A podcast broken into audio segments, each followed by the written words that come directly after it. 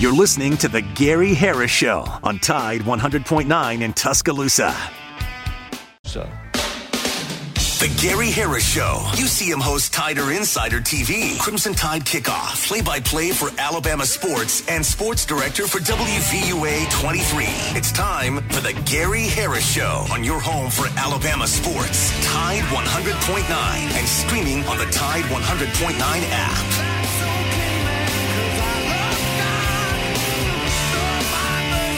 Right, good morning, everybody, welcome into a brand new week. Alabama football down the stretch run of the season as the final third of the season will begin this Saturday. Eight games down, four games to go in the regular season, and then hopefully an SEC championship game appearance.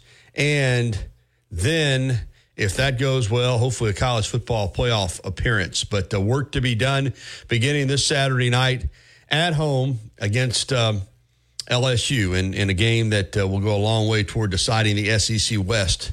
Won't necessarily decide it, although if Alabama wins, eh, pretty much uh, put a wrap on it. If LSU wins, it's wide open, as there would be three teams Alabama, LSU, and Ole Miss, all with one loss in the SEC West. But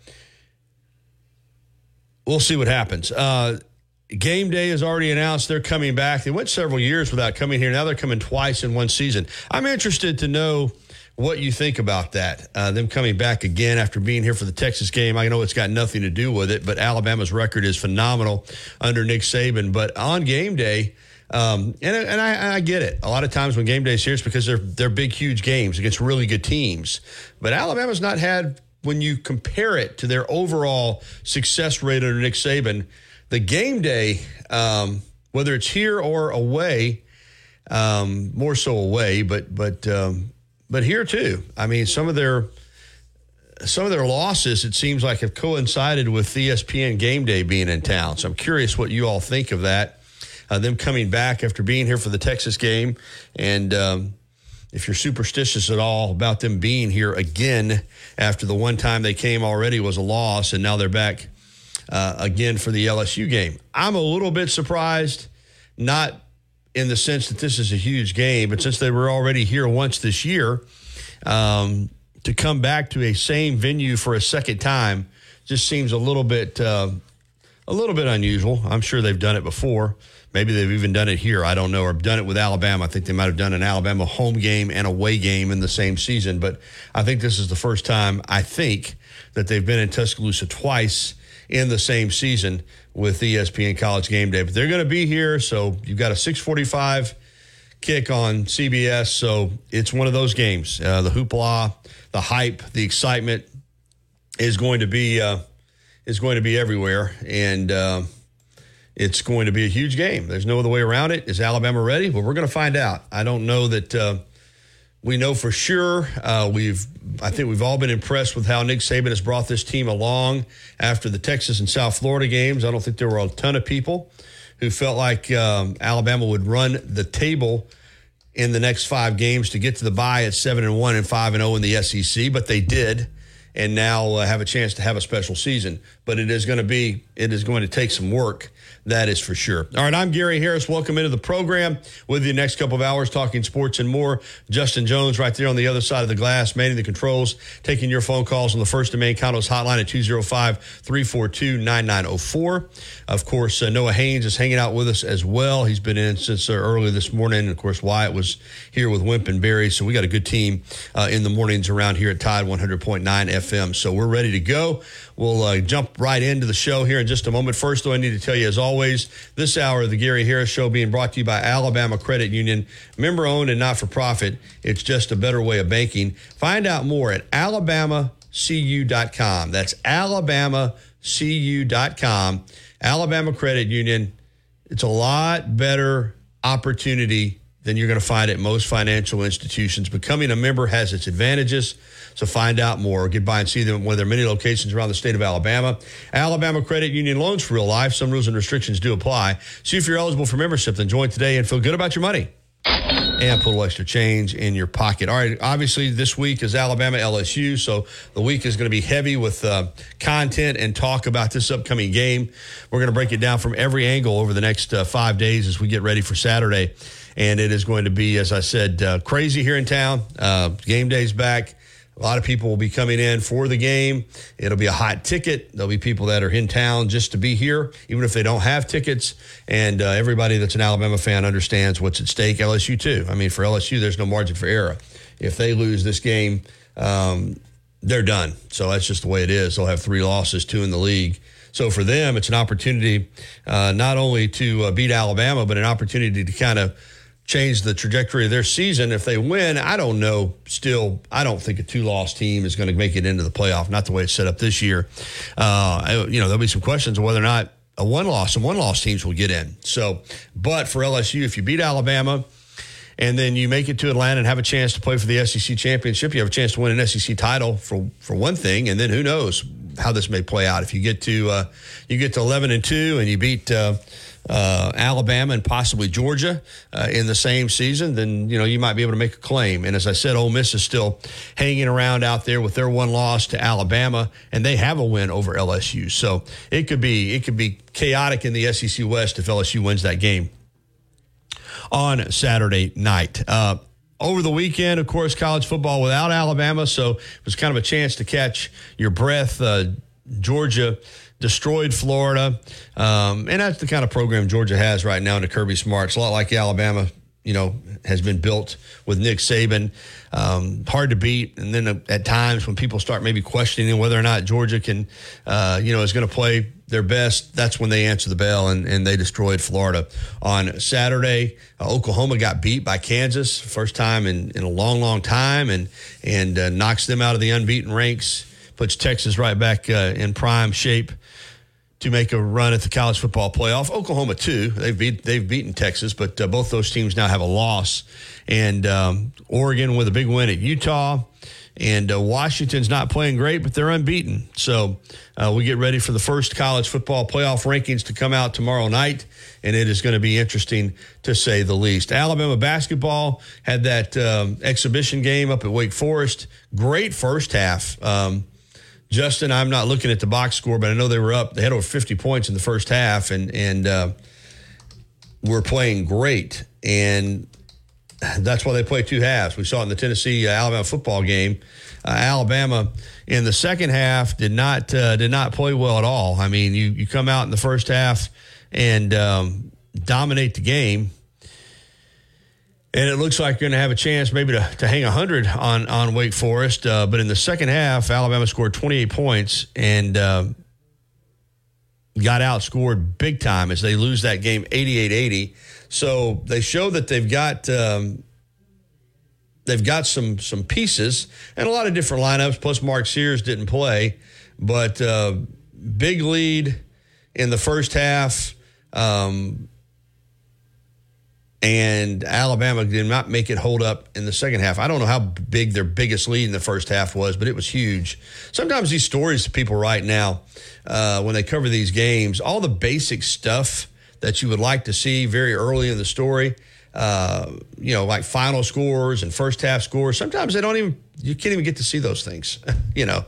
But I think Alabama was up 20 plus in the first half. I know they led by 13 at the half, and um, wound up losing 88 to 80. But um, Aaron Estrada, the transfer, he had a big game uh, with uh, 24 points on 10 of 20 shooting, six rebounds, three assists. The left handed freshman Sam Walters, 13 points in 15 minutes. Nick Pringle, 13 points, nine rebounds. Grant Nelson, 11 points. Did not play his. I think he'll play better than this as they get into the season. Yeah, here it was. Alabama was up 52 to 33. Um, late in the first half. But uh, Wake Forest went on a little run to cut it down to 13 at the half and then began that second half on a run and, and wound up taking the lead fairly early in the second half. But uh, good experience for Alabama basketball, good opportunity to uh, get a game in and see where you're at against uh, outside competition. So it was a busy weekend in the NFL, all kinds of Bama in the NFL stuff. Tua and Waddle, a big game for the Dolphins against the Patriots. Hurts and Smith, a big game for the Eagles against the Commanders. Also, Julio Jones caught a touchdown from Jalen Hurts. How about that? Uh, Calvin Ridley had a big game. I mean, it's just everywhere you look, uh, Bama in the NFL. So we're off and running here on the show. Uh, 205 342 9904 is the number to the First and Main Condos hotline if you'd like to give us a ring. And I am curious what you what you think about uh, game day coming back and whether you're not you think that's a good thing or if you'd rather just seen him go somewhere else. And Tom's going to weigh in on that topic right now. Good morning, Tom. Hey Gary, how are you this morning? Well, I picked the NASCAR race right. I picked Ryan Blaney, and he came through for me. How about that? That's my guy right there, the twelve car. I love that guy. Yeah, he was great yesterday. Really good. Well, but I like him because he's so good on the super speedway. Mm-hmm. Well, he won on the short track yesterday, and now yeah, he might and, be uh, you know, he might be the favorite it, going into the final race at Phoenix. As uh, he's one of the final yeah. four, and he's got momentum. I like that, and uh, but you know, he said he's been wanting to get that grandfather clock for a long time. I thought that was cool. Uh, that he said I live not just down the road from here, and I've been wanting this grandfather clock. You know, that's what they give for a trophy. Right. Mm-hmm. And, and, uh, uh, and and I thought it was cool that he said that he desired to have that, and uh, and I was glad for him because I, I like that kid. I I loved his daddy uh, when Dave, he was racing. Yeah. Yeah, and, and he was always a, a guy that I used to visit with a lot at, at Talladega, and I always enjoyed his time. He always had time for me. And, uh, and we shoot the breeze about racing. He'd, he'd tell you things. It, it was interesting. But anyway, I, I called about game day. I despise game day. Uh, it's old. Uh, their stick is, is out, and uh, uh, they tolerate. Uh, you know, I hate to talk about uh, the elderly, but Lee Corso needs to go, and um, the addition that they were hoping that McAfee would make uh, to make up the slack for, for what they were lacking is not doing it. Uh, and I don't think because I hadn't watched it, but uh, uh, from what I read, it's not. But uh, it's time to change. Uh, these, these, these networks, they get on something, they just stay and stay and stay, and it drives you up the wall. They just make you end up not just hating the show, but you hate them for putting the show on. And uh, and so, yeah, I, I think it's time for change, in my opinion. Well, um, I don't believe it or not, Tom. I don't watch it probably as much as as regular either. fans do. I'll, I'll glance at it and. You know, I'll probably record it this weekend with Alabama, uh, with them being here in Tuscaloosa again. But I, I recorded it for the Texas game and then didn't even go back and watch that much of it. I, I'm kind of I'm kind of with you. I think it's a it's a happening. They've made it an event. Uh, they deserve credit for that. Uh, but for But that's over. Yeah, it, it's uh, and I think too. Like I said, I'm, I'm curious about Alabama fans because you know I, they don't have based on comparing it to the overall record. Alabama's record when game day is at one of their games is not as good as it is outside of game day, and they've already been here. Um, you know, and, and listen, let's get some originality with the guest picker. I was happy to That's see Namath from the standpoint that he's Joe Namath, but he's been up there Yeah. before. Half the time when they've come here, it seems like they get a, a picker that's got no Well, see, association that- that- with Alabama that's at my all. Point. That's my point about them. There's no, you know, they've lost their originality, and uh, and, and when you lose that, it gets boring. But here, here, I want to make this point, if you don't mind. I always love the local program, uh, the the radio station here, the pregame uh, shows that they put on here. I enjoy that. It, it's good. I love radio over TV because you can do other stuff while you're listening to the pregame stuff. Uh, as far as TV is concerned, I love that show you used to do every week. I don't know why uh, we're not getting that anymore, and uh, and it was a lot better. Uh, and you know what? For somebody like me, Jay Seawell was on there. The baseball coach, uh, uh, Brad Bohannon, you would have him on there. Gymnastics coach would be on there, and and, and we would be introduced to a whole array track coach, uh, a whole array of staff from the athletic department to tell about what they had going on. Much more interesting to me than that crap that you get off of uh, the national guys. Well, Tom, I appreciate your thoughts and comments, man. You know that. Yeah, yeah, but uh, I, I love the local flavor better. I guess that was my whole. Point. Yeah, well, I, Anyway. you know me, I'm I'm hyper local, and when I, you know, like I said, when I did Crimson Tide kickoff, I loved having my well, own but, show. uh, Gary, look, I, I'm a good judge of broadcast content. You know, I'm a consumer. Yep. And I and I, I'm older, and I've consumed a lot over the years. I think I'm a fair judge of what's good and what's not.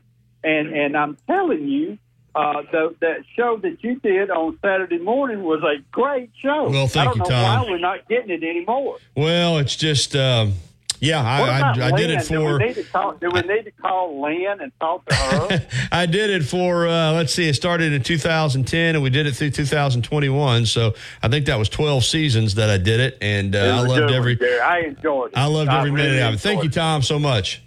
All right, buddy. All right, it's 917. We need to get to the break. JT, you hold on. We'll get to you when we come back on the other side. 205 342 9904 is the number if you want to give us a call. And uh, Rodney Orr from Tider Insider coming up at 930. Casey Smith on golf at 1030. And Alabama men's golf, boy, what a great weekend they had winning another tournament. So we got a lot to cover this morning. Look forward to hearing from you. And um, this is Bama's uh, a big week. If the Tide can win on Saturday night against LSU, Bama is going to be uh, on its way, I think, pretty much to Atlanta. It'll be in a dominant position to do so. So there is uh, a lot to cover this week and this morning, and we're looking forward to it. And uh, we will. Uh, we will get back to it, and we'll get back to phone calls right after this on Tide 100.9 FM and 12:30 a.m. WTBC. Patterson Comer is dedicated to serving our clients. At Patterson, as much as Innisfree has evolved, it will always be that place to escape and have a good time. Whether it's for a game day weekend, to reminisce on college days, or to create new memories, if you're looking for a good time, there's only one thing to do. Head to the free at 1925 University Boulevard. And don't forget about the Lucky Lunch Meat and Three special. Monday through Friday from 11 a.m. until 2 p.m., get a meat and three vegetables for just $8.49. Or for a lighter appetite, try the Lucky Lunch Soup, Salad, or Sandwich Combo. I'll see you at the free. Life doesn't wait for when your finances are in perfect order. It just happens. But no matter what surprises come your way, Alabama Credit Union will be here to help make it affordable with great personal loans, mortgages, and auto loans. They offer an easy application process and fast decisions so you can stay focused on feeling good about whatever life brings your way. Alabama Credit Union will be here to help make it affordable with great personal loans, mortgages, and auto loans. Alabama Credit Union, loans for real life. Visit alabamacu.com to learn more. Some rules and restrictions apply. See if you're eligible for membership, then join today and feel good about your money. Tide 100.9 Tuscaloosa weather. The coldest air so far this season blowing in here. Mostly cloudy and breezy. The chance of some scattered light rain. Temperatures falling into the 50s this afternoon. Tonight, cloudy with the low at 44. And tomorrow, gradual clearing, the high 56. I'm James Spann on the ABC 3340 Weather Center on Tide 100.9. It's 62 degrees in Tuscaloosa. You see him on WVUA 23 covering sports and on Tider Insider TV on Tuesday nights. Don't miss a minute of the Gary Harris Show. Weekdays from 9 to 11 on Tide 100.9.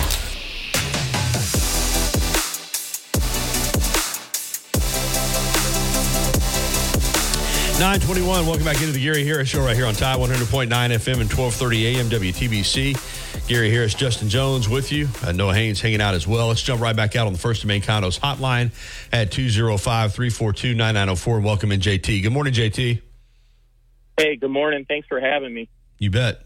I was I was just going to say I'm excited to have game day here, and you know the nation is not happy about this. Like the rest of the the U.S., you don't have to go too far on social media to find people puzzled why game day is coming back here because Alabama is in no discussions whatsoever to be on a national championship run. And what better way to prove it than have game day here? And the last time game day was here was in 2015. They came twice. I'm sorry, they've been here before that, but they came twice in 2015. The first time was against Ole Miss, which we lost. The second game was against LSU. Guess who? LSU. You go back and look it up. We roll tied it all over them. So, they did come twice in 2015. Okay. Yeah, and won the national championship in that January of 2016 against Clemson. They were here twice. And I look at the twice thing as this. You know, if you want to win a national championship, you got to play in front of way more than what game day brings. I mean, obviously, game day is at the national championship. Um, it's not in Tuscaloosa, but nonetheless, you got to get used to that excitement. This team obviously has only played against them once, as we know it, and they lost. If you think Saban hasn't been teaching them how to respond to the excitement that game day brings and to be able to have a second chance at it, I think not only does this game help us um, get more towards our goal of winning a national championship, getting into the playoffs, but if we get into the playoffs, it gives us a better chance of being able to react when we when we would be in that environment. And the proof to me is go back to 2015. That's what I have. Well, there's no doubt if Alabama wins Saturday night that uh, they do jump into that that national championship conversation. And uh, oh, JT's gone. He made his point. So yeah, JT, I get that. Yep, and that's why I wanted some feedback. Uh, you know, I think that there's a lot of people that feel the way that you do. That when game day comes, it's a good thing regardless. And I'm not saying that it's a bad thing at all. That was not my my reason for bringing that up. I'm just wondering how you all feel. And uh, Tom says he wishes they weren't coming, and JT says he's glad that they are. So I'm sure that uh, yeah, I, I will say this. I don't. I'm not when I'm saying that. Are you happy that game day is coming back? For a second time this season. I don't really think it impacts the players that much anyway. They're they're insulated. They're their routine on a game day, whether it's a night game, a morning game, or an afternoon game, uh, they have a routine. It doesn't change because game day's in town. Uh, the only thing that might change is during the week leading up to it. Um, you know, they're in town for feature stories uh, that that they're putting together for that weekend show. So there might be more media availability for the players here as far as sitting down with ESPN personalities to do feature stories, and then certainly on on the day of the game, you know, Nick Saban is is going to be available to come sit on the set with them and and um, yeah, especially for a night game, he's going to have you know a lot of availability. So it's um, yeah, I get it. I mean, publicity wise, and it, it it speaks to the the power of the Alabama brand that you could be here once and as JT pointed out, Justin come back in a situation where right now um, I don't think anybody expects Alabama to be in the top four tomorrow in the college football playoff rankings, and they won't be, but they are a top 10 team. But if they win this game Saturday night, suddenly then they are, they are in that conversation. So it, it is a huge game. And as I said, more than likely, uh, it's going to decide the SEC West. I think JT brought up a really good point. I, I think everybody wrote Alabama off at, after UCF, UCF, USF. Well, I, yeah, yeah. So they're they're confused as to why game day's here. Um, we're much closer than the nation, I think, thinks we are. But also, game day is fun. It's just a fun thing. I don't think it needs to be taken too serious. If you're in town, I'd recommend going. It's a great environment. I mean, it's just Alabama fans cheering for Alabama, and you get to see some great people like uh, Rece and Desmond Howard and and Coach Corso's there. Um, Pat McAfee, although some people don't like him, he's still entertaining. So I don't know. I think it's a good time. Well, what you're saying about uh, uh, the rest of the nation, I, I, think the rest of the nation is more nervous than anything else. I, I think they wanted to write Alabama off. A lot of the media too. And you're right. I think after the Texas game and then how poorly Alabama played at South Florida and not knowing what the quarterback situation was going to be, I think there was a collective sigh around the the Bama haters that yeah, this is well, all right, got them this year. Don't have to worry about Alabama this year.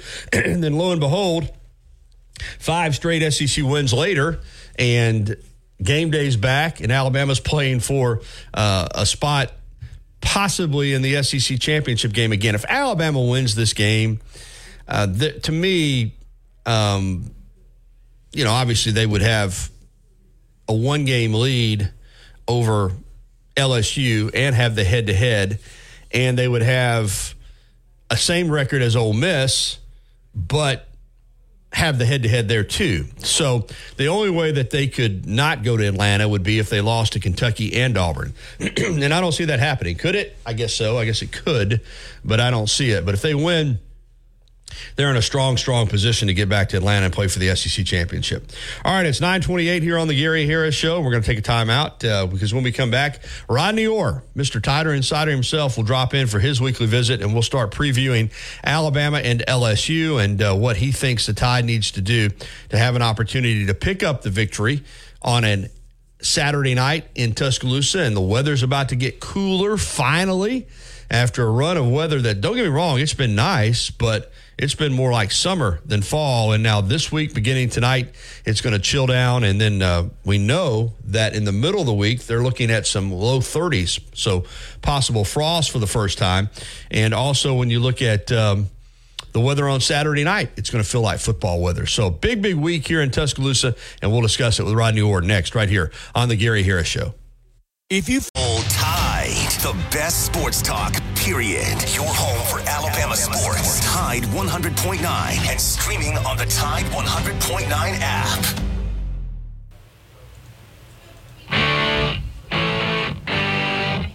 Harris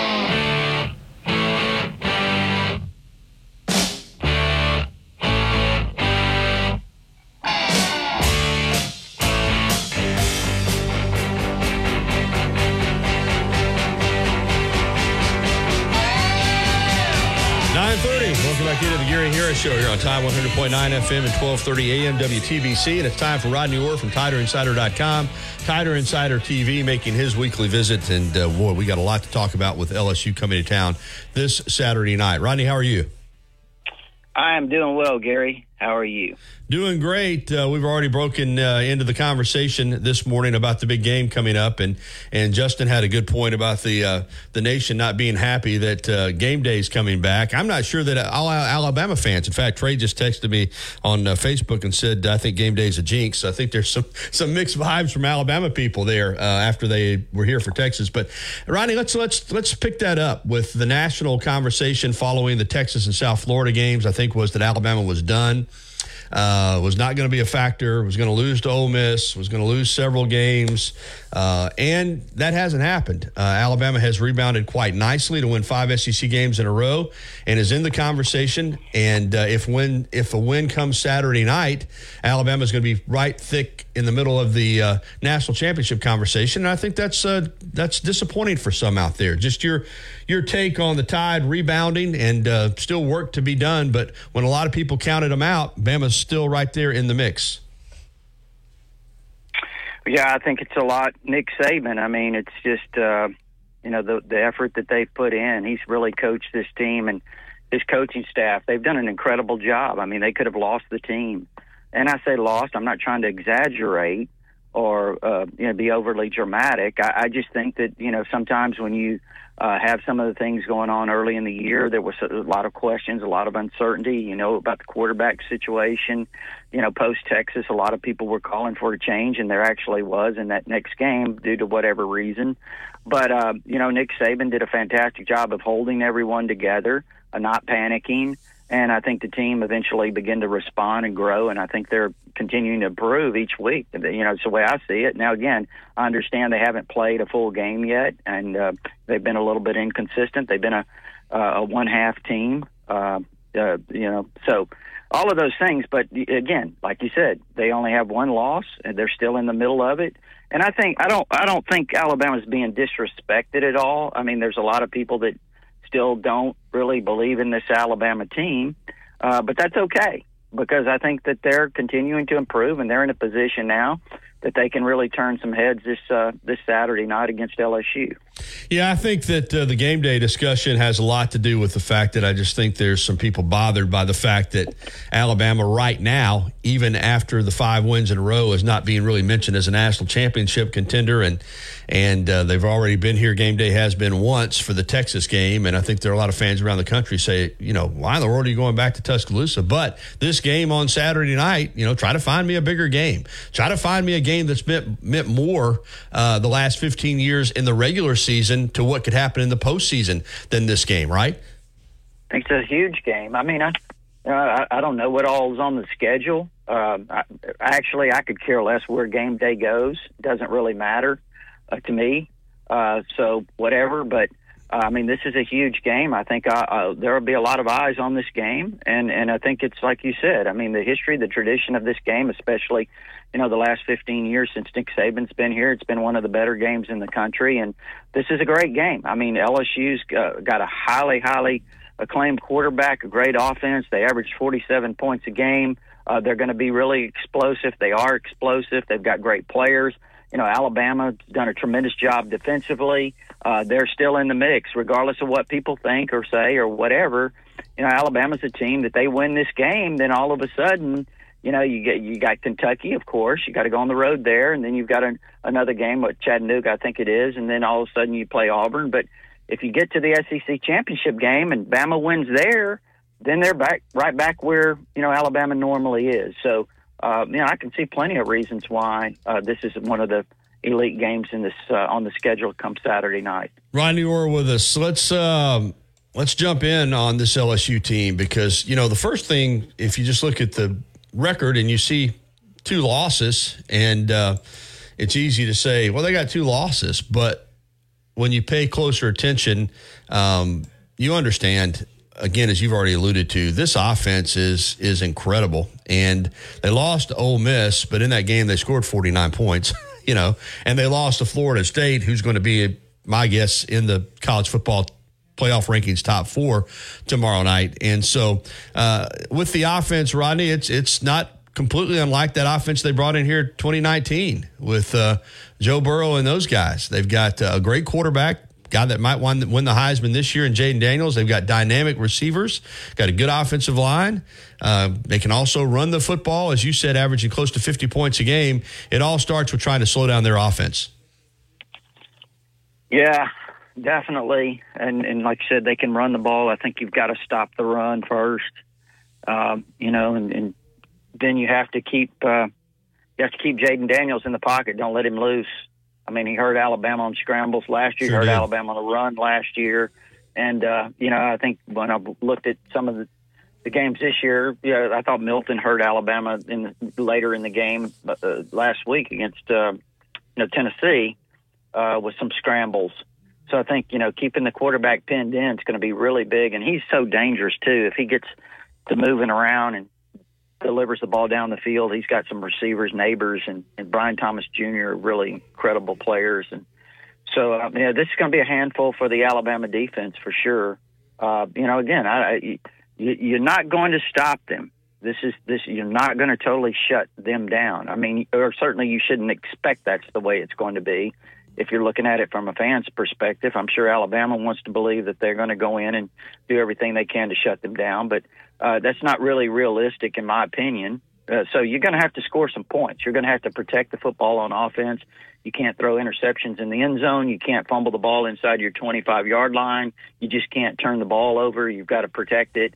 And, and I think you've got to make the most of every opportunity. And to me, what I'd like to see too, and this is just my, me, my own opinion, if Jalen Milroe has opportunities to pull it down and run, if, if, if he senses, you know, there's pressure, uh, take off because I think those kind of plays that he can make with his feet, kind of the same thing Jayden Daniels can do. It really puts your defense on the heels.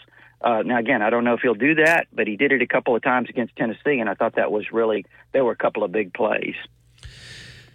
I mentioned, and we both have been talking about Daniels in the comparison to Burrow in, in, in 2019 obviously this team has two losses, and that team was unbeaten. But again, when you look at the numbers, these are the passing numbers for for uh, Daniels this season in terms of his total yards per game uh, 346, 269, 361, 320, 414, 259, 325, and 279. So, um, I mean, I look around the country, and of course, and he's run the ball as well. He can pull it down, and, and as you said, uh, you know, hurt you with his feet. I, I mean, I I think he not only is in the Heisman conversation, and to me, he might be the front runner. I mean, this is a dynamic quarterback that can do it with his arm and with his legs. And if you don't find a way to at least um, keep him in check, uh, this is a team that is capable of coming in here and scoring 40 plus, even at Alabama, I think, Rod. Mm, no doubt. I mean, no doubt. And uh, you're right. I mean, he is he's a very dynamic player, and he could set himself up for the Heisman with a big game. Um, you know, in this one. So um, there's there's no question about that. And you know, Alabama defensively is going to have a real real task on their hands. And I, I think again, offensively, uh, the things that I ran down, I think are you know are going to be really important. You know, in this game. And um, so um, you know, it's just a it's one of those games, Gary. I think it's a defining moment for the rest of the season. Obviously, if Alabama wins this game. uh, then I think that it, it's it's not out of the question that you know they run the table, and and I'm talking about even in the SEC championship game, depending on you know how things play out. But uh, it's going to be going to be a very very interesting game. Back to Alabama's offense because it's a work in progress, and it still is. Uh, but we've seen some improvement, and as, as you said, looking for four quarters. But I think there's been an emphasis on taking care of the ball, um, you know, being, you know, just not turning it over, not making dumb mistakes, but not necessarily been an emphasis on, hey, we got to go out and score a lot of points. As you've already alluded to, uh, regardless of the kind of defense you play on Saturday night, it, it's I don't think it's realistic to think you're going to hold, you know, LSU into the teens. I mean, you've as you said, you're going to have to approach this game as uh, we don't want to totally lose our personality, but you got to be willing to understand that in this game, uh, you don't want to get down a couple of scores. You've, you've got to be able to score some points and you've got to be able to, you know, if not have the lead, at least stay within striking distance. How do you think that changes the mentality of the game plan, or will it for Alabama offensively against LSU? No, I think, uh, you know, I think you have to play to your strengths, obviously, and I think you have to try to build on those things. But I, look, I think Alabama can score points. Uh, I think that they can run the football. I think they're capable of hitting a lot of big plays. I just think it's been the inconsistencies. Uh, whether it's pass protection, whether it's you know not finding the receivers when they're open or not hitting them, uh, or whatever it might be. I just think it's just the inc- inconsistencies. But I do think Alabama potentially can score some points, and I would suspect they probably going to need at least 31 in this game at the very least. Uh, you know, maybe more. Uh, you know, just depending. But because I don't, I don't really see how you hold LSU under 31. Maybe they do, uh, but so, uh, but no, potentially. I think Alabama can attack the LSU secondary. They've been a little weak back there. Uh, I know they're talking about they've improved, but I really don't know that they have, and or how much they have, because I mean, who has really challenged them? Army wasn't going to challenge them, and I, you know, all due respect, Auburn's passing game isn't like very good either, uh, or hasn't been, or wasn't then.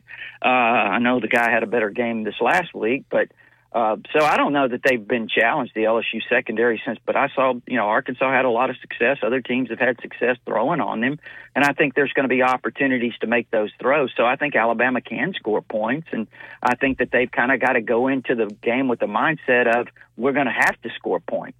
Uh, I don't think that they can say, okay, we're just going to possess the football the whole game and all this and play great defense. I, I, I don't think you can do that against mm-hmm. this this kind of team. Yeah, you're right. The LSU defense. Now, uh, granted, they gave up 10 against Grambling, 14 against Mississippi State, 18 against Auburn, and none against Army. But it gave up 45 to to Florida State, uh, gave up 31 to Arkansas, 55 to Ole Miss, 39 to Missouri. So yeah, they have been they have been lit up at times. So there's going to be some opportunities for Alabama uh, in this game with its offense against that LSU defense. And obviously, special teams will be huge. Uh, Alabama's got as good a place kicker as there is in the country in Reichard. They've got a great punter in Burnip. Their coverage teams have been good.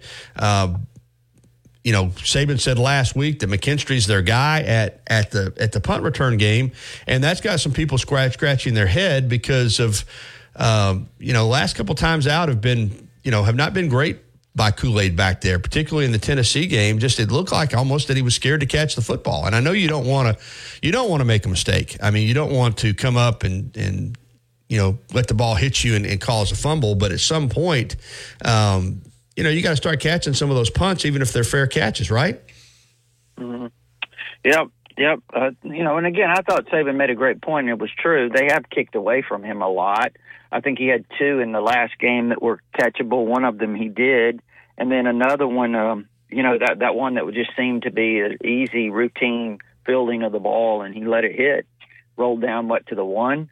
Uh, that was that was kind of a questionable deal, but again, they uh, look. He's been good in the past. I don't know exactly all the things that are going on right now with that, but uh, it'll be interesting to see. I, I do expect him back there based on what Nick Saban said. Like you said, he expressed a lot of confidence in him. And you know, you had heard, I'd heard, uh, other people had said that they were going to use twin safeties back there uh, because they were kicking the ball away from you know Kool Aid. Uh, and we saw Downs uh, a, a time or two against Tennessee. One time, the first punt, he drifted back, then came back to the line of scrimmage. But another time he did go back deep. So we'll see. We'll see if they maybe, uh, uh, you know, have twin safeties in this one. Yeah, yeah, we will. It's something to uh, to think about. Here's the thing that's so interesting to me about this game, Rod, is that you know I think you and I both admire the coaching job that Saban's done to get the tide to this point. Um, you know, Milroe's made a ton of improvement and uh, the defense is playing really, really well. Uh, and LSU is, uh, you know, I'm not going to take anything away from them. They're a good team, and I think that's one reason for the uncertainty. But I'm not sure, even though it's a big game and Alabama fans are excited, I, I don't sense that there's a great confidence level with Alabama fans, which is unusual because usually when somebody rolls in here to Bryant Denny, Bama fans think they'll, you know, they can beat the uh, beat the uh, you know, the Kansas City Chiefs. So, uh, what's your vibe on the board at TiderInsider.com as to the confidence level of Bama fans heading into this one? Well, you know, from what I've observed, uh, there there's obviously some concern about LSU, but I think most of them, and again, maybe it's just they're Alabama fans, and but most of them seem to be confident Alabama's going to win. Some people are even saying by double digits. Uh, you know, and uh, that's a very few people, but but you still see that. Um, but no, I mean, I I think most people that look at it realistically understand this is going to be the a huge, huge challenge. I mean, this is the best quarterback Alabama's faced. He's better than Quinn Ewers, in my opinion. I mean, and you know, I think he's a lot better uh, because he's so dynamic with his feet. He can do a, a bunch of different things on the run and he's just really a good player, and, and they've got great receivers. I know Texas had great receivers, but I think these two Nabers and uh, Brian Thomas and some others that they have are, are, are just right up there on the level of, of what Texas had. So uh, this is going to be, to me, the biggest challenge uh, in terms of the defense against that offense. And um, you know, look, I'm not sure. I know a lot of people say, "Well, Texas is the best." I'm not sure LSU's not the best team that Alabama's played, at least when they're playing them. Uh, but so it's it's we'll see we'll see how a lot about what the progress that Alabama's made. I think they have. I think they've made a tremendous amount of progress since that Texas USF game on both sides of the ball. I, I think that this is a real uh, challenge for Milroe because. Uh, you know, again, I, I think he has made some improvement. He's he's come a long way.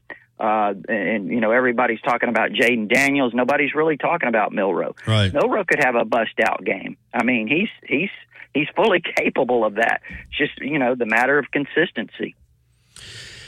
Staying with the, the Alabama offense, uh, there was a lot of discussion about this wide receiving corps going into the season and, and the number of drops that we had heard that they had had in practices and scrimmages. Uh, I think overall, the wide receiving group has done pretty well. Would you agree? I think they have. I, I really do. I think a lot of them have made progress. Uh, you know, J- we'd heard all summer Jermaine Burton had had such a big summer, and they were really pleased with him. And then, you know, the season started out, and he didn't do a whole lot. But the last several weeks, he's been. And I don't keep up with all the stats for the most part right now, but he's he's he's made some big plays. He's made some huge plays. He's made some great catches.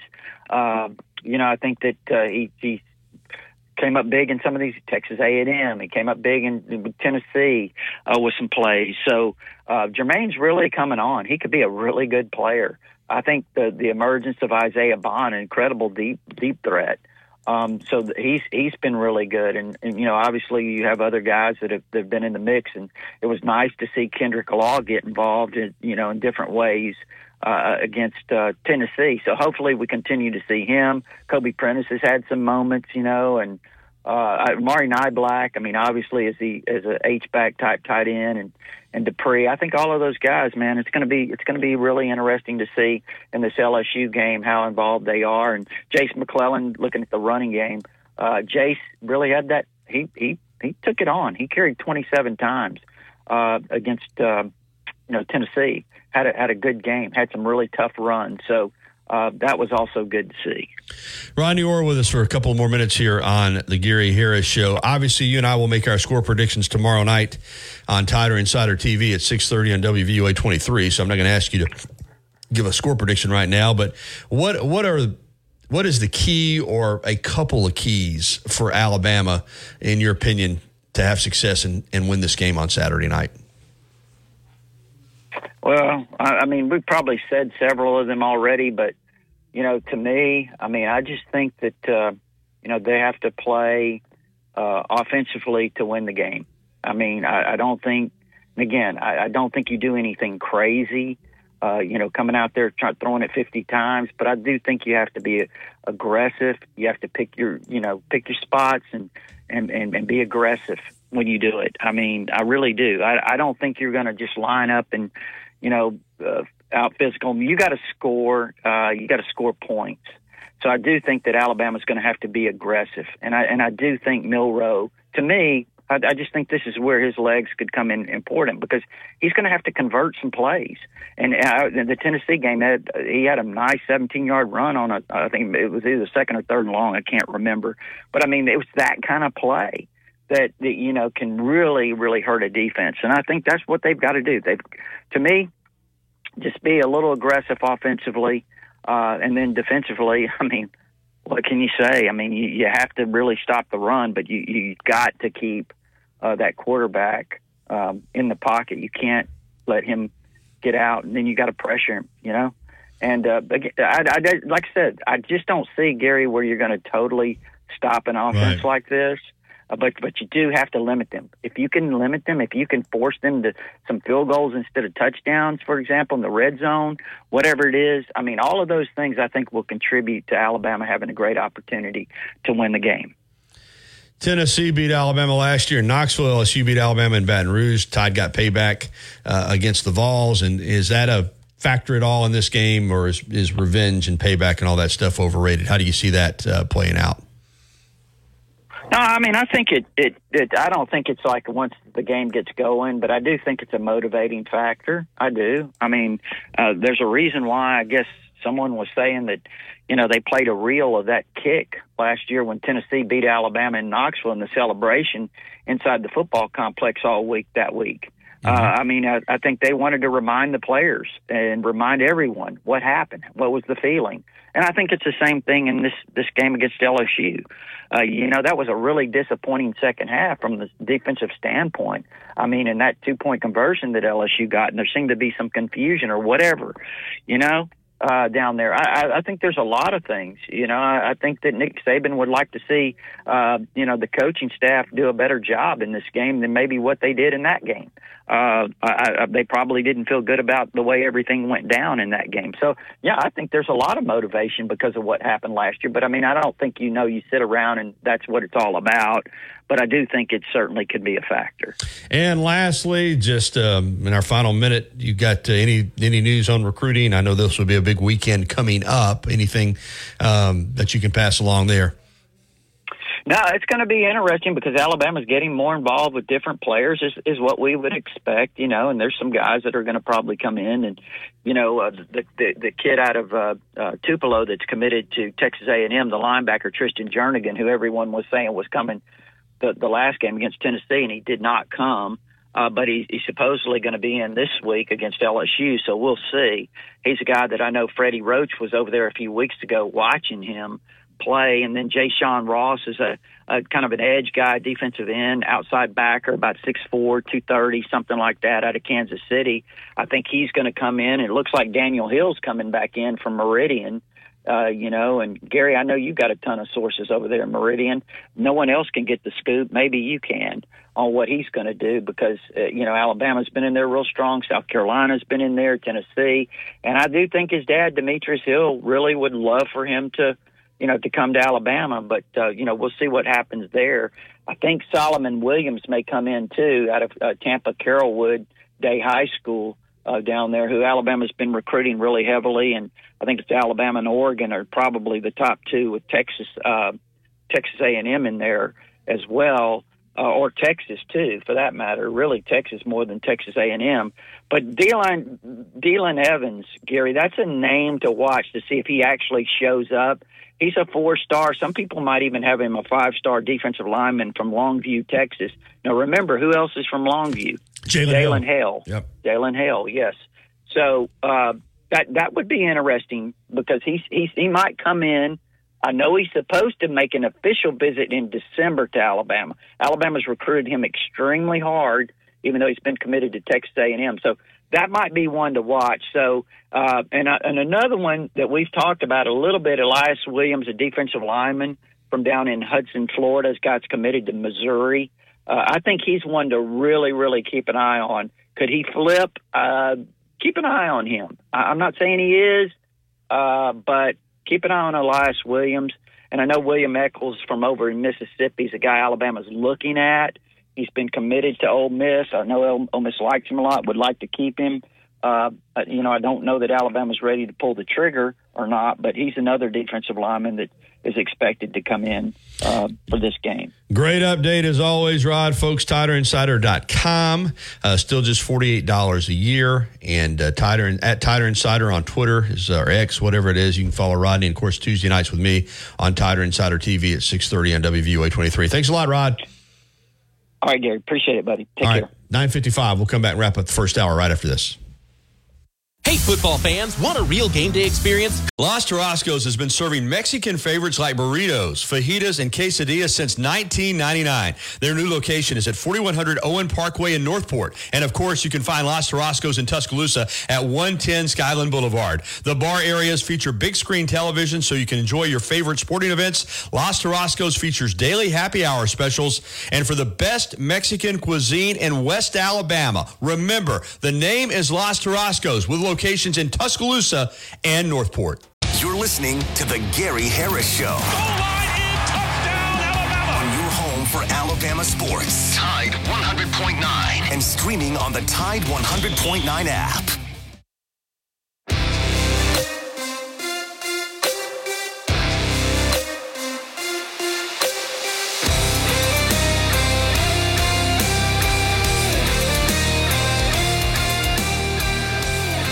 That's going to do it for hour one of the Gary Harris Show. Stay tuned. We're going to get to hour two. We're going to talk some golf with Casey Smith. And as always, thank you to Alabama Credit Union for sponsoring this first hour.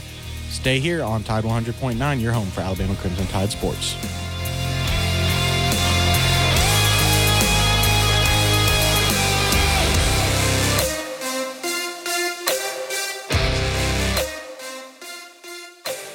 Patterson Comer. WTBC Tuscaloosa and W265CG Tuscaloosa, a town square media station. Tide 100.9 and streaming on the Tide 100.9 app. From the Fox Sports Studios in Los Angeles. Here's Nick Cope. News in the NFL this morning. Reports say Giants quarterback Daniel Jones has been cleared for contact. He was actually cleared prior to yesterday's game. Jones is on track to return next weekend against the Raiders. ESPN reports the Titans are expected to stick with Will Levis at quarterback for Thursday night football against the Steelers.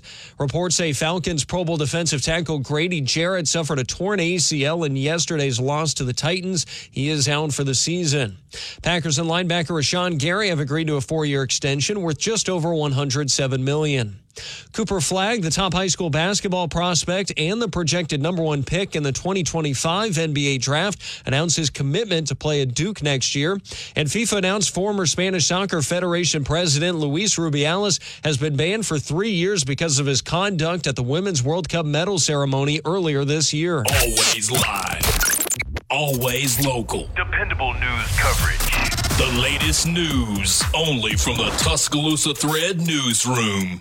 A freeze watch is in effect for late tomorrow night through Wednesday morning for West Alabama, north and west of the Marengo and Perry County line. Sub-freezing temperatures as low as 30 degrees will be possible. The number of wildfires continues to increase across Alabama due to severe drought. 75 are burning statewide 11 here in West Alabama at this very hour. And forgiveness for parking tickets in the city of Tuscaloosa begins a week from today. Toys worth $10 will cover one ticket. Toys $18 will pay for two tickets. For the latest local news in Tuscaloosa. T-Town. Bama Sports Updates. And severe weather information.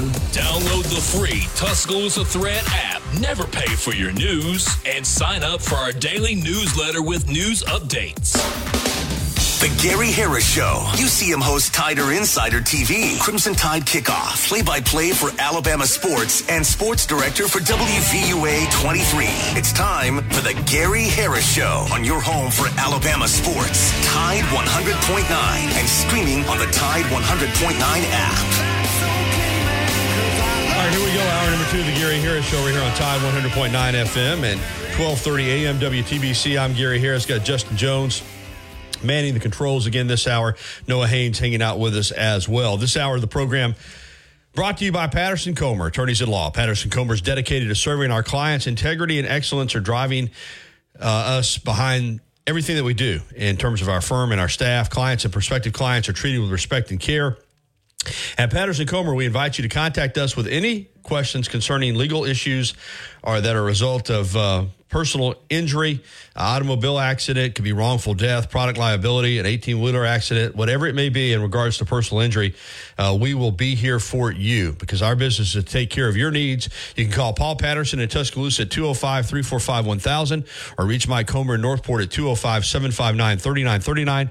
Patterson Comer Law Firm, the commitment to serve our clients does not stop at the end of the workday. We're available 24 hours a day, seven days a week. Contact PattersonComerLawFirm.com. No representation is made that the quality of legal services to be performed is greater than the quality of services performed by other lawyers. All right, let's dive in. We mentioned it at the top, and we just had a long conversation, obviously, with Rodney Orr about Alabama and LSU. We're going to be talking about it all week. Let's dive into the uh, Sunday in the NFL because um, really another big, big Sunday for Alabama, and that's the way it always is. But just some of the uh, performances that I'm, I'm going to talk about. Um, We'll start with Dolphins and Patriots. A heavy dose of Alabama in that game. And um, Tua had a huge game 30 of 45, 324 yards, three touchdowns, and one interception. He did take two sacks for 12 yards. And on the other end, you've got the dynamic duo of Waddle and Hill. And uh, the Cheetah is, is phenomenal. But yesterday, Waddle uh, had a little better day. They both had big days. Uh, Jalen, seven catches for 121 yards and a touchdown. Hill eight of um, catches for 112 yards and a touchdown. A lot of people may not know. We talk about it from time to time. But Tyreek Hill started his career at Kansas State, but finished it up at the University of West Alabama in Livingston. How about that? One of the best players uh, in the NFL uh, played just down the road at uh, University of West Alabama there in Livingston. But Jalen Waddle, a big day. Um, Tua, a big day, in the Dolphins' 31 17 victory over the um, New England Patriots. Mac Jones, I thought he played okay. He didn't play great. Um, he did have a couple touchdown passes, 19 to 29, 161. Had uh, one really bad interception when the Patriots were driving, and um, you know Jalen Ramsey's one of the best corners in the league for a reason, and he came off as man as uh, Mac saw the receiver streaking down the sideline. He looked open, and he would have been open. But Ramsey came off his man because he saw where Mac was going with the ball, and he got the interception and returned it for 49 yards. And that really was a costly, uh, costly interception for Mac. But again, they're they're challenged a little bit on offense, but um, you know, it's just it is what it is. Anfernee Jennings had a fumble recovery in that game too, uh, and really uh, a guy that's having a really good year up front on defense for the Patriots is Christian Barmore. Five total tackles, three solo, a sack, and a tackle for loss, which is uh, big numbers for a defensive interior defensive lineman.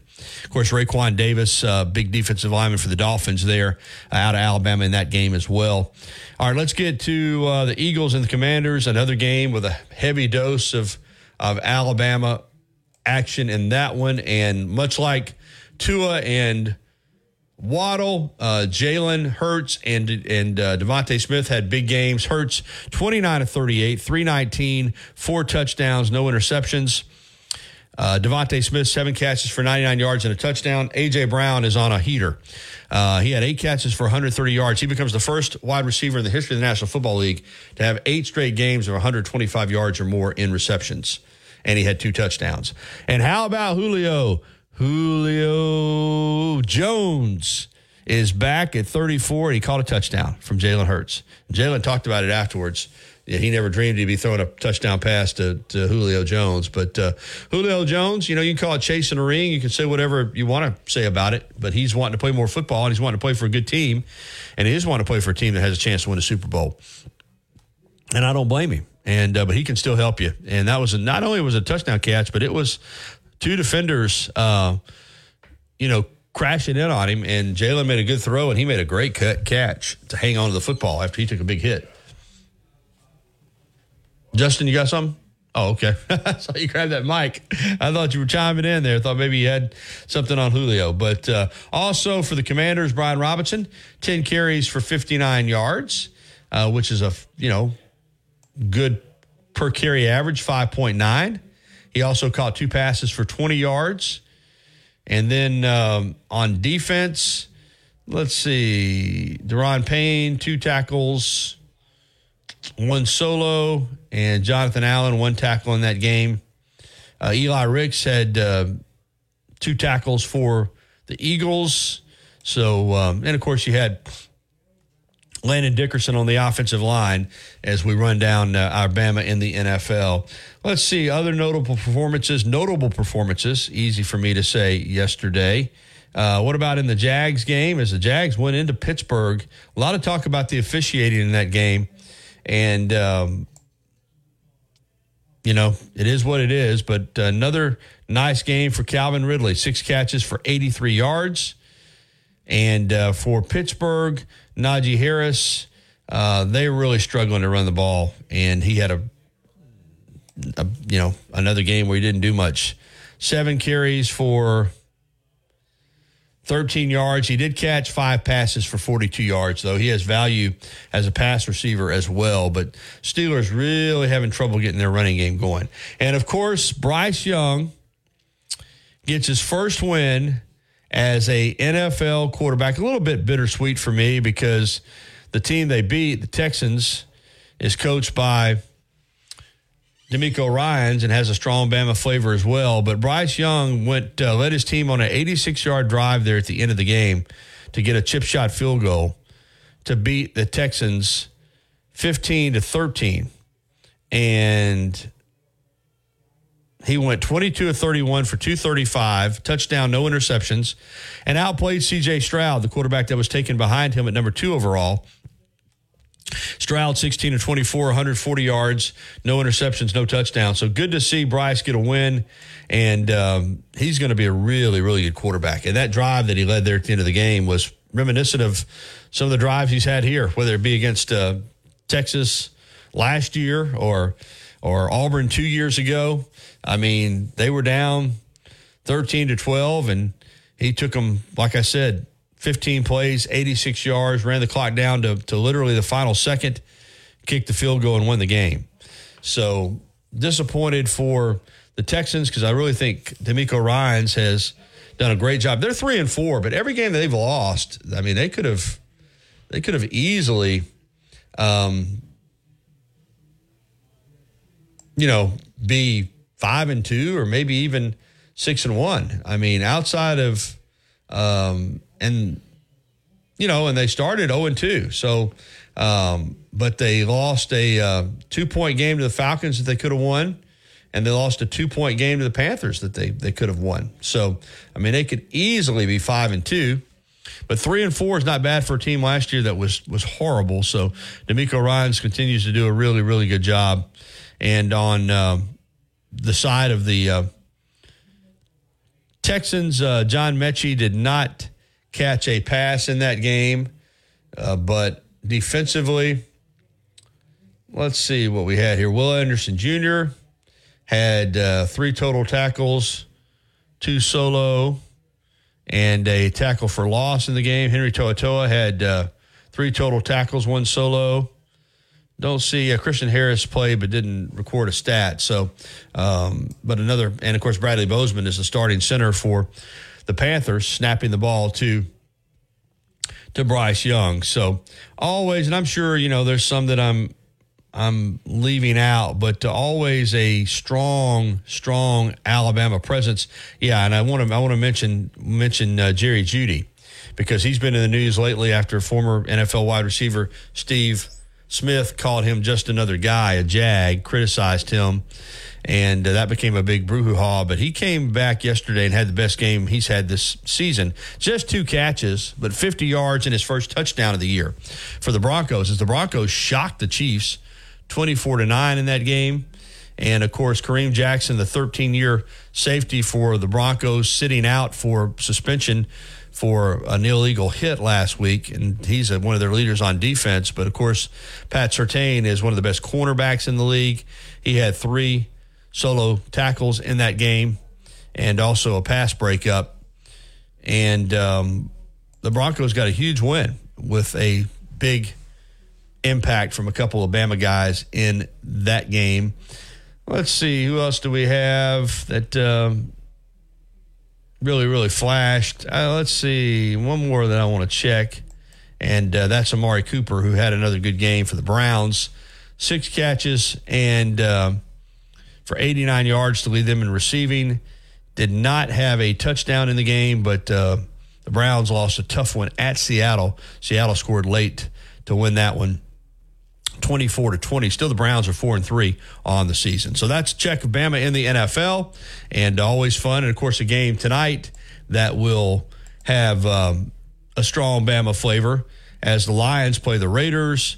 And uh, you're going to have. Um, Gibbs and Jameson Williams for the Lions there. Of course, Josh Jacobs for the Raiders. So we'll look forward to that one tonight on Monday Night Football. All right, it's 1015 here on the Gary Harris Show. And uh, a reminder that T-Town Menswear and T-Town Gallery University Mall is where you need to shop for all your menswear and also, of course, for incredible one-of-a-kind Alabama football memorabilia. And also every Friday, the uh, Bama Football Trivia Contest.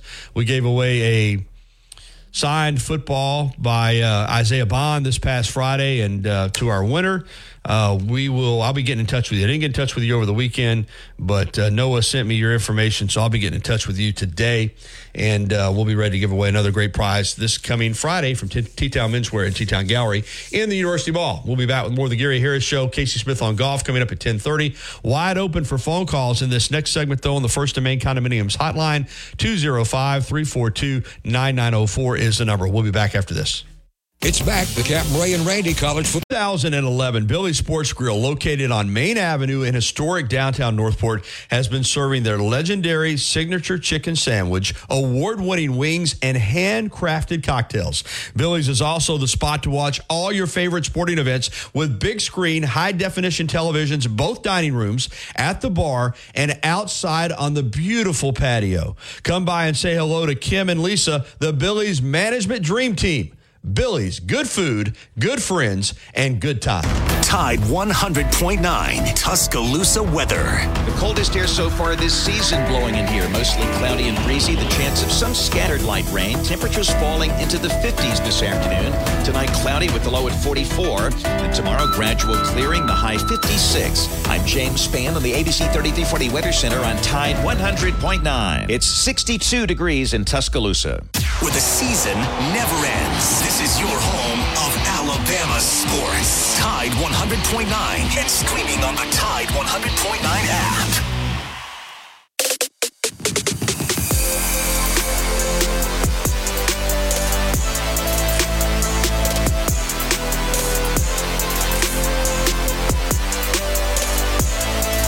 Ten nineteen. Welcome back into the Gary Harris Show. Phone lines are open on the First and Main Condominiums hotline 205-342-9904. Remember, First and Main Condominiums, uh, luxury condominiums in beautiful historic downtown Northport, right next to the station, which are beautiful his, uh, luxury townhomes. So it's a great uh, place to live right down there. Join me. I live there at uh, First and Main, but the station is right there as well.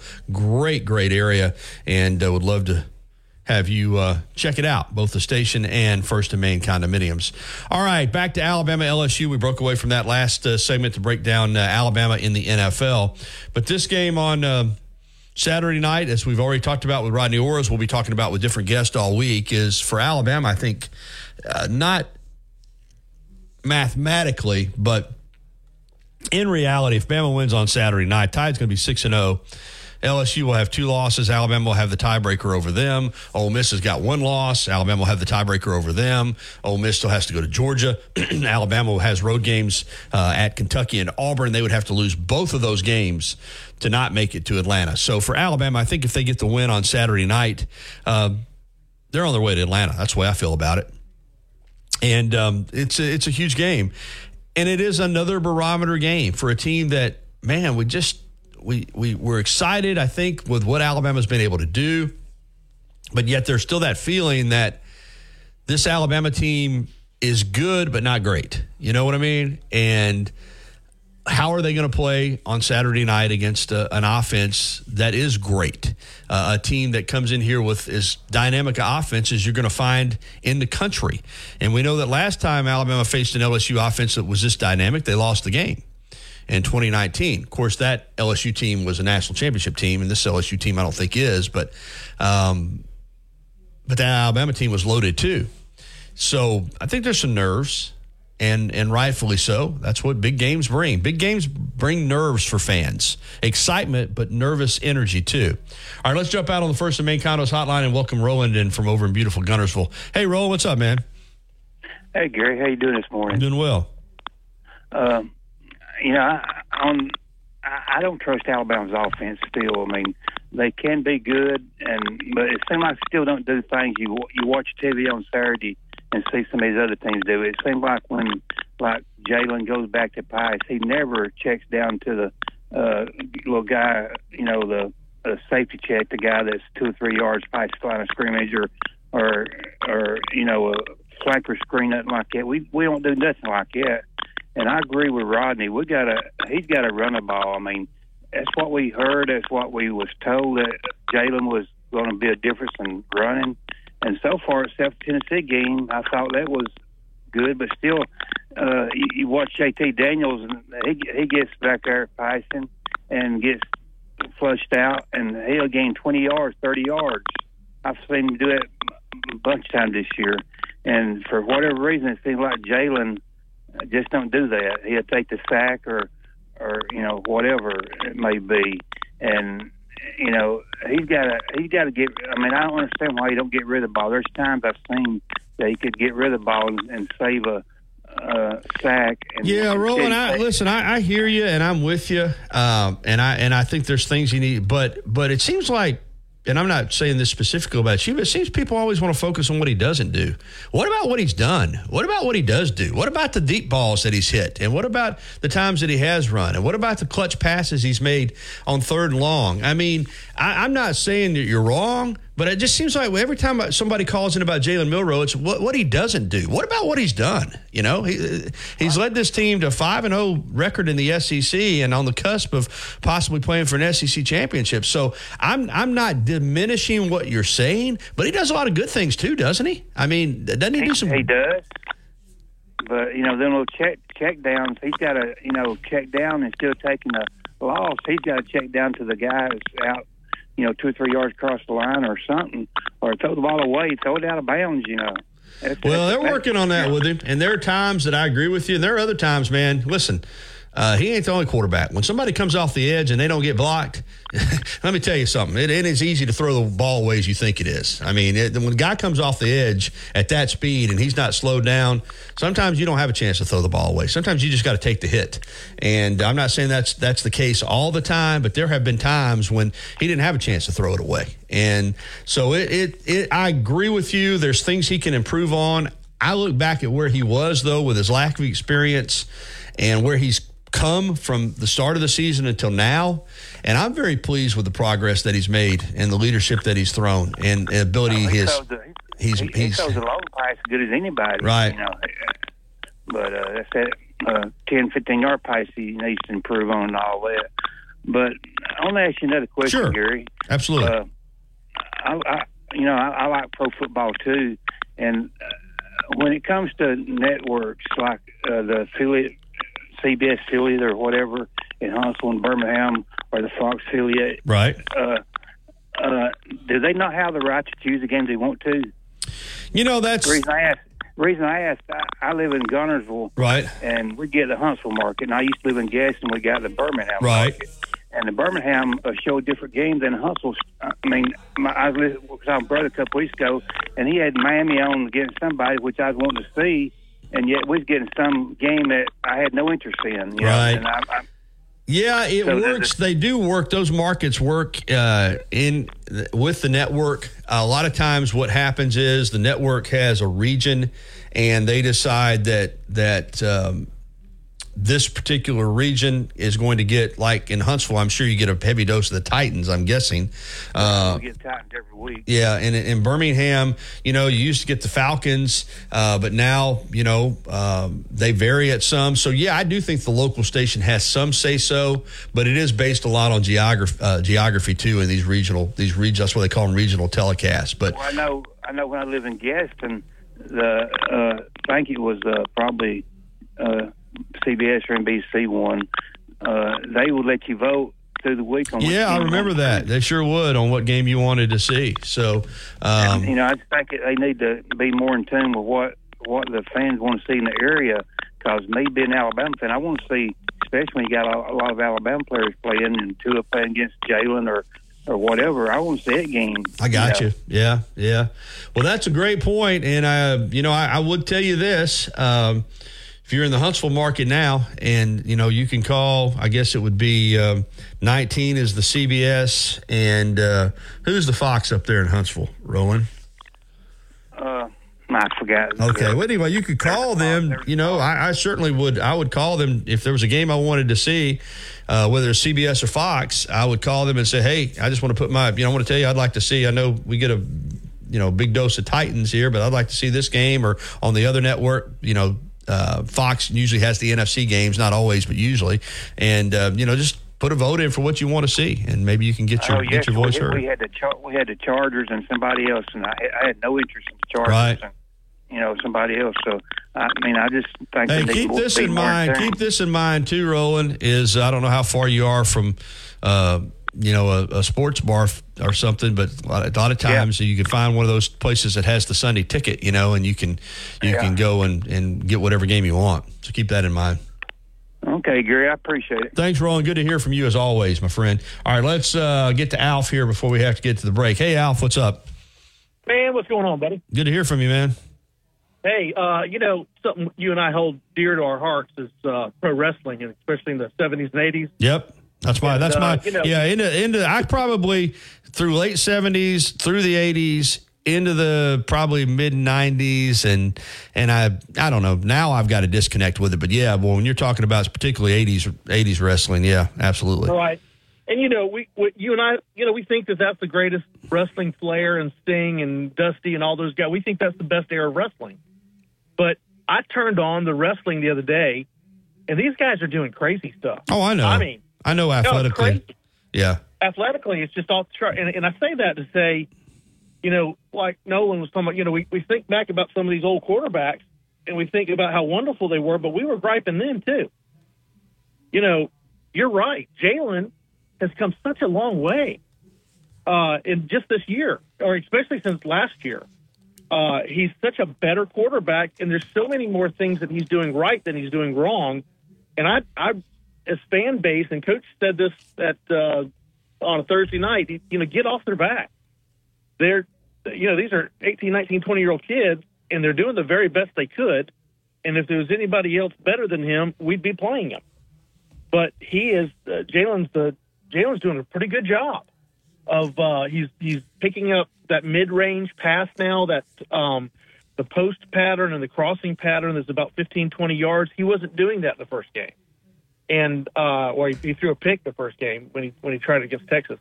Uh, and he's doing a lot better job, and I'm glad that you are uh, championing that because you know he, he's he's doing pretty good. And if he ends up winning the S, the SEC, can you imagine if if if we can actually get to the game and beat Georgia, where we were against when we left the stadium versus Texas, and and now you know uh, we, we we've done a, a lot better job. Jalen has and the offensive line has. If we can just get that running game going a little bit more consistently, I think we're going to be a team that people don't want to play. Well, I'm with you. I mean, I, I think that um, this team to be where it's at right now, I think that's probably what as, as fans, uh, you know, we need to remind ourselves of. Re, you know, seriously, Alf, is that after that South Florida game, with where this team oh. looked like it was at at that time, and to get to this point, I think most fans, not all, There's some that think Alabama's never going to lose a game. I get that, but I think most fans that looked at it objectively would have said this team will not be seven and one and five and zero in the SEC heading into the bye. I just don't think many people that objectively looked at it looked at that team and said that's where they're going to be. So for that team to have done what it's done is pretty impressive to me. Now, you listen, have they finished the drill? Absolutely not. But I said I said all along, I think this team will play its best football come November. The key is to make November matter. Well, it's going to be November here in a couple of days. And November matters, and Alabama's right in position to win the SEC West and get to Atlanta. I think that's pretty impressive. Can I ask you one more quick question? Sure. Yeah. Uh, you, we're, we're what number eight right now, I think, in of the polls. You take a look at the other seven on a neutral field. How many of those do you think would be in, would be favored in front of us, uh, uh, favored over us, or would we be favored? I, I I think I think we would be favored at least uh, by five or six of those teams. We would be favored over. Wow, that's a great question. I mean, that is a really great question. I think the the new AP poll is going to come out later um, this this morning. Um, I think I think Georgia would be favored over Alabama. Um, I think Michigan would be favored over. I'm, geez. Right now, I, I know what you're saying because Alabama. We're so used to Alabama being favored. I think though, right now on a neutral field, I don't know that I agree with you. I think Georgia would be favored over Alabama. I think Michigan would be favored over Alabama. Uh, Ohio State. Ohio State would be close. Um, I Florida, wouldn't pick uh, Florida State though. I wouldn't have them over us. Alabama would be favored over Washington. I'm confident on that. Um, Florida State, yeah, I don't know. That's that's a great question and one probably that I have to put a little more thought in. But right off the cuff, I would say Georgia and Michigan would definitely be favored over Alabama. Ohio State and Florida, I don't know, and Alabama would be favored over Washington. I'm pretty sure about that. And I think, and I still believe it or not, I think Alabama would be favored over Texas if it were on a neutral field. I think they would. Oregon, I think too. Be, Uh, of those seven teams, I think there's only two teams that would be favored over us, and that should tell you where we really are. Okay, good point. Great show, man. Thanks, Alf. Good to hear from you. All right, it's 1033. We'll get to the break, and we'll come back with Casey Smith on golf next right here on Tide 100.9 FM and 1230 AM WTBC. Covering University of Alabama sports, as well as the national and local scene as well. The Gary Harris Show, only on Tide 100.9 and streaming on the Tide 100.9 app.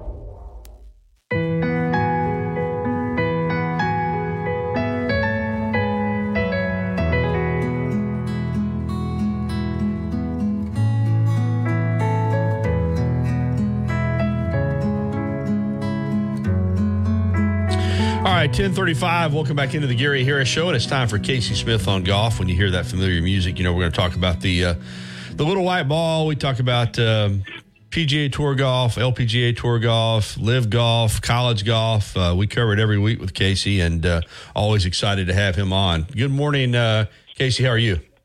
I'm doing good, Gary. Hope you're well.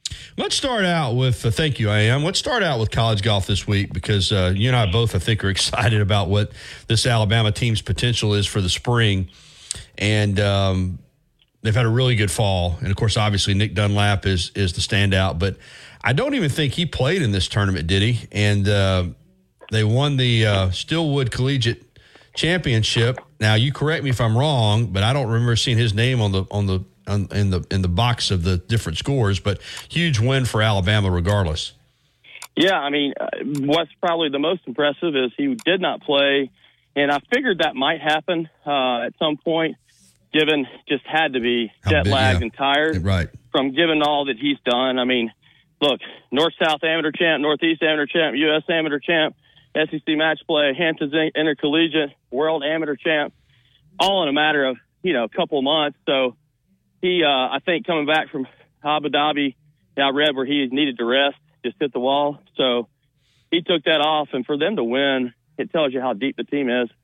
Uh, you know, relative to what's going on in college golf, because college golf is as strong as it's ever been.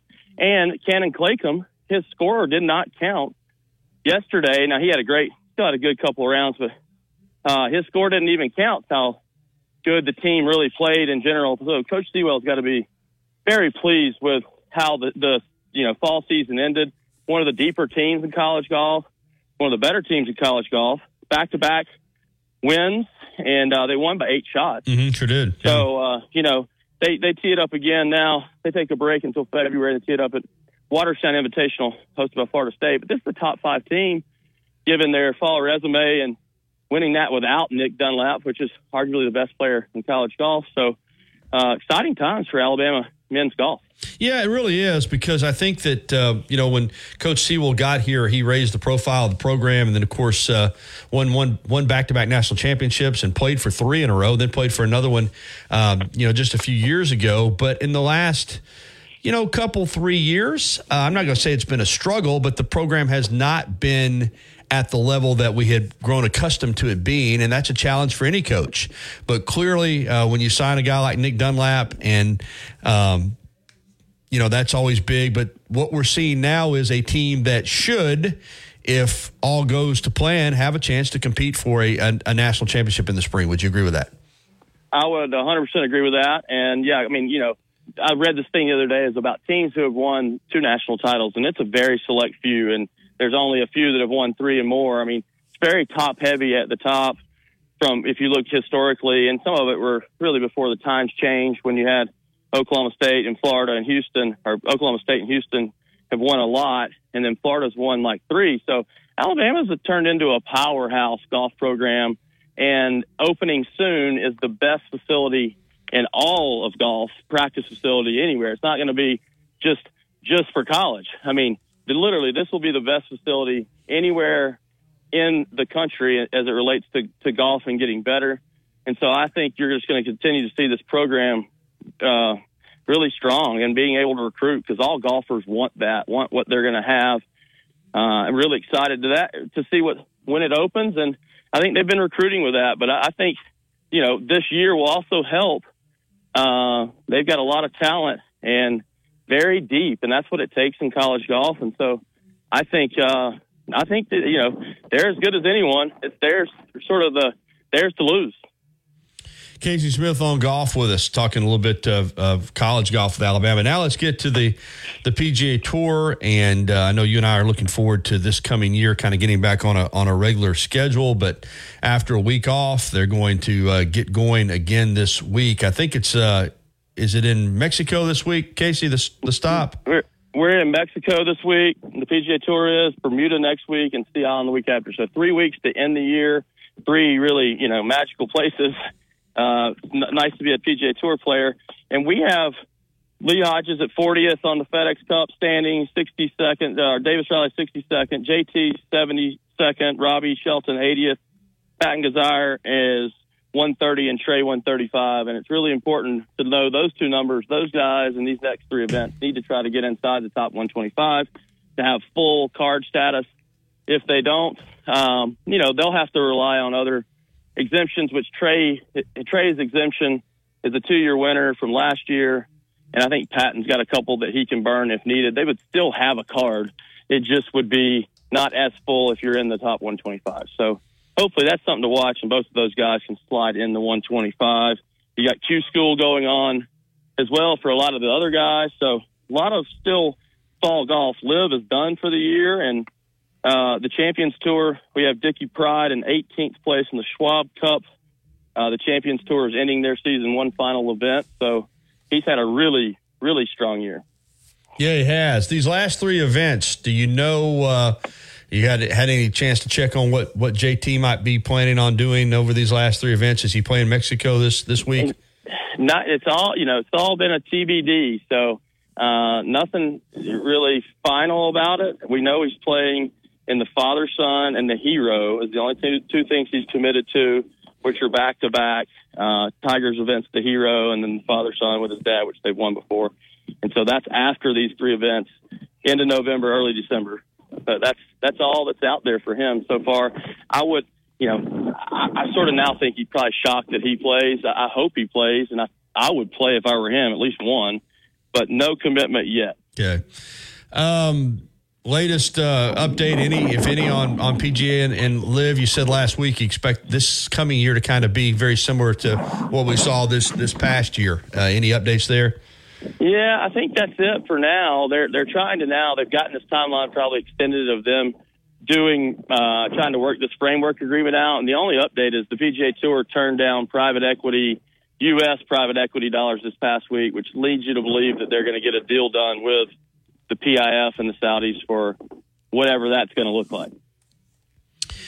Casey, um, with a little bit of time now in the rearview mirror with with this, I know at, at, at you got a much more golf knowledge than I do, but it, I still am not a fan of LIV. But uh, do you still feel like big picture that this has been good for the game of golf?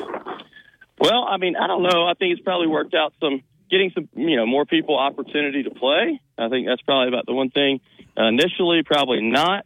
I think long term, probably so. Uh, it'll probably make it better, better influx of cash, better product in play. So uh, that would be my, you know, still to be determined, right?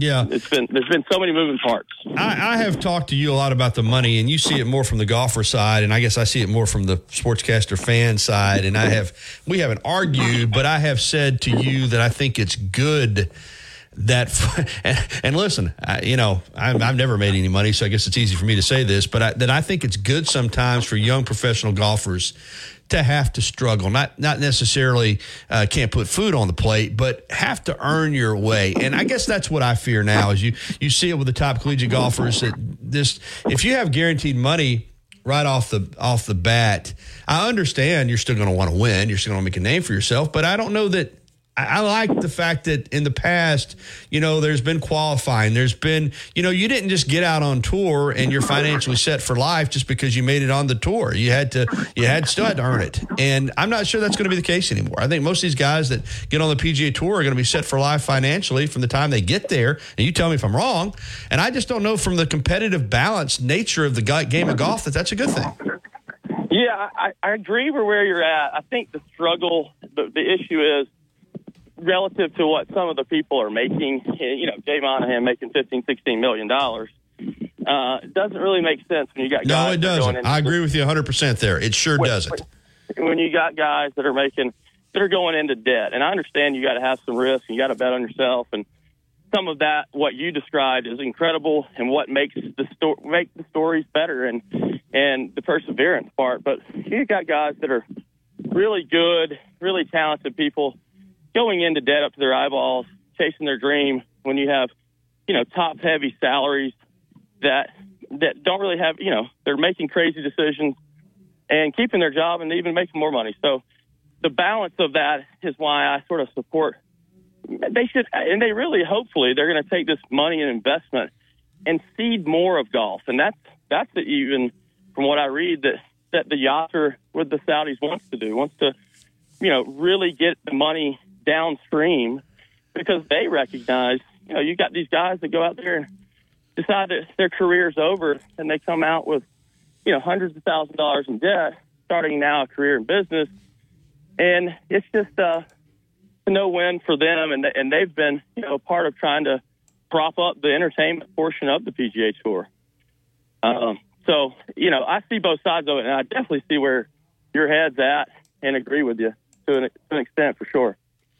All right, Casey, we're we're we're wrapping it up. I'm excited about 2024 and kind of seeing where uh, where all this goes. And and uh, one final question: Do you think by 2025 that PGA and LIV will be tied in together and will be back to, to one tour, or do you think that it now with what's happened with the PGA Tour that it's that they're going to be two separate tours going forward after this year?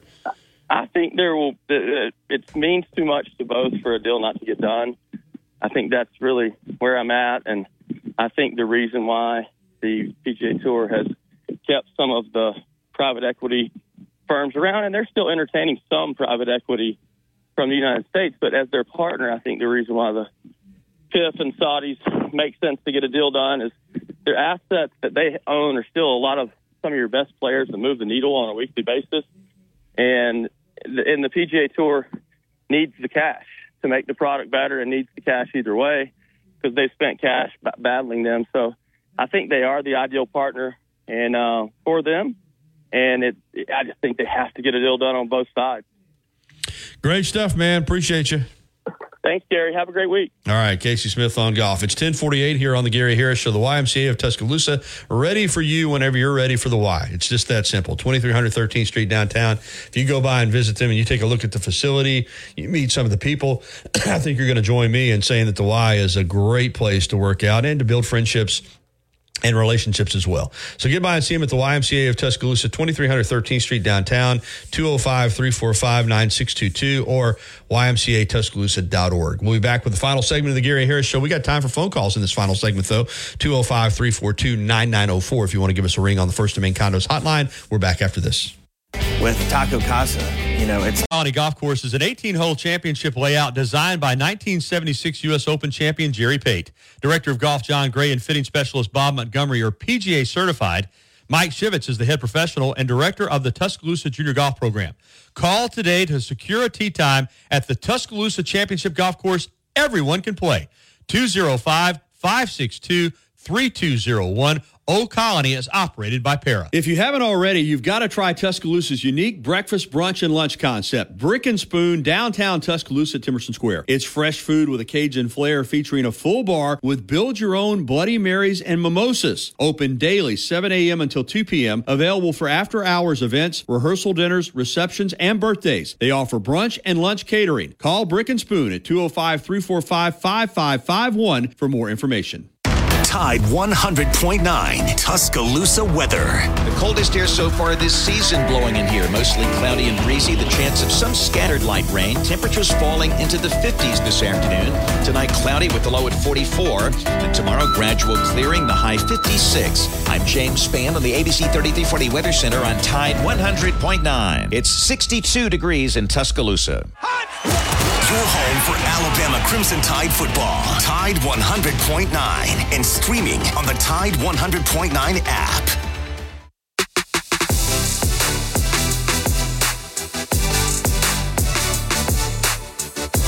Ten fifty two. We're back here for the final segment of the Gary Harris Show. Miller's Edge with uh, Pastor Payne, Corey Miller, and former Alabama outside linebacker Christian Miller coming up at 11 a.m. following my show.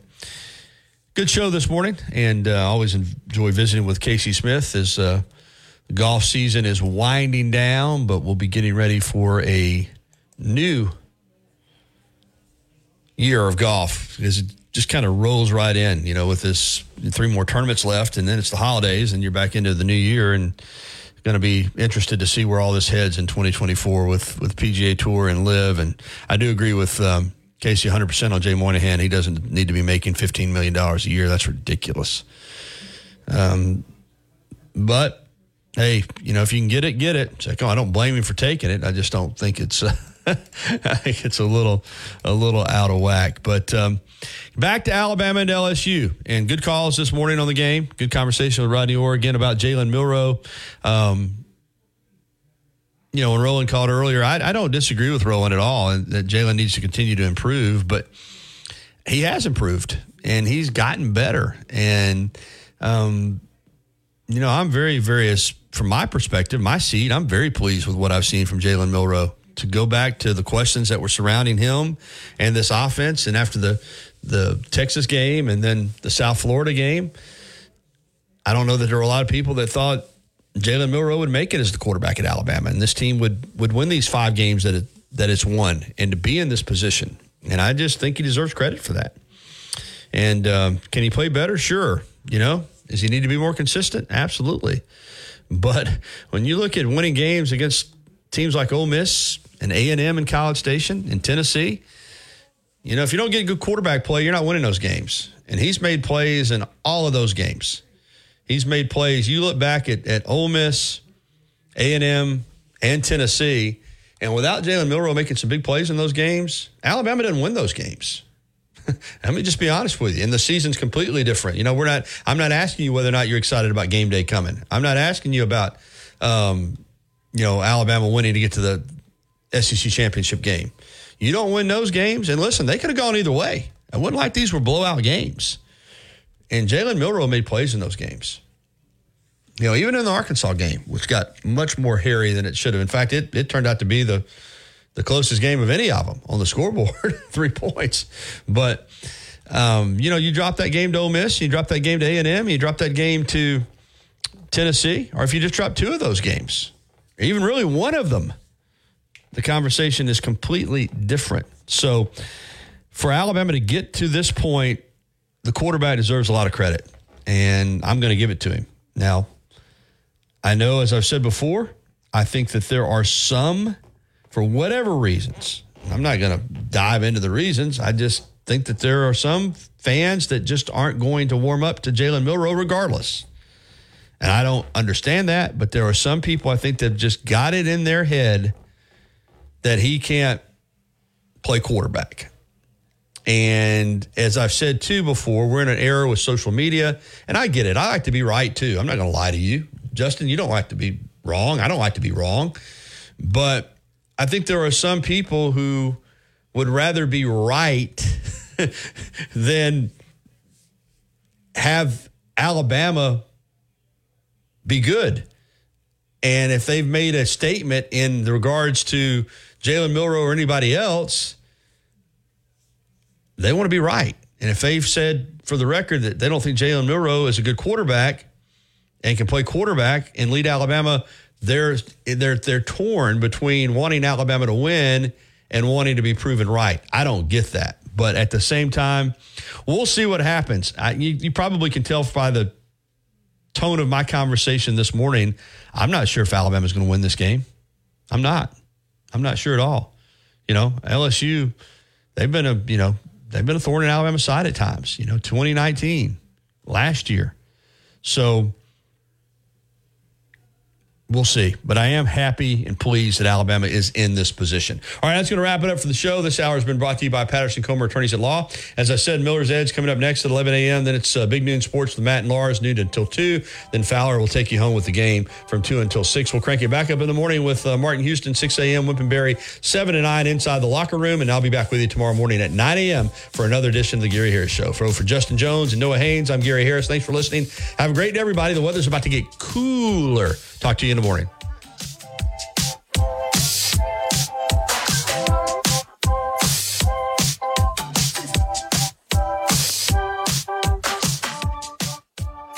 Thank you for listening to The Gary Harris Show on your home for Alabama sports. Tide 100.9 and streaming on the Tide 100.9 app.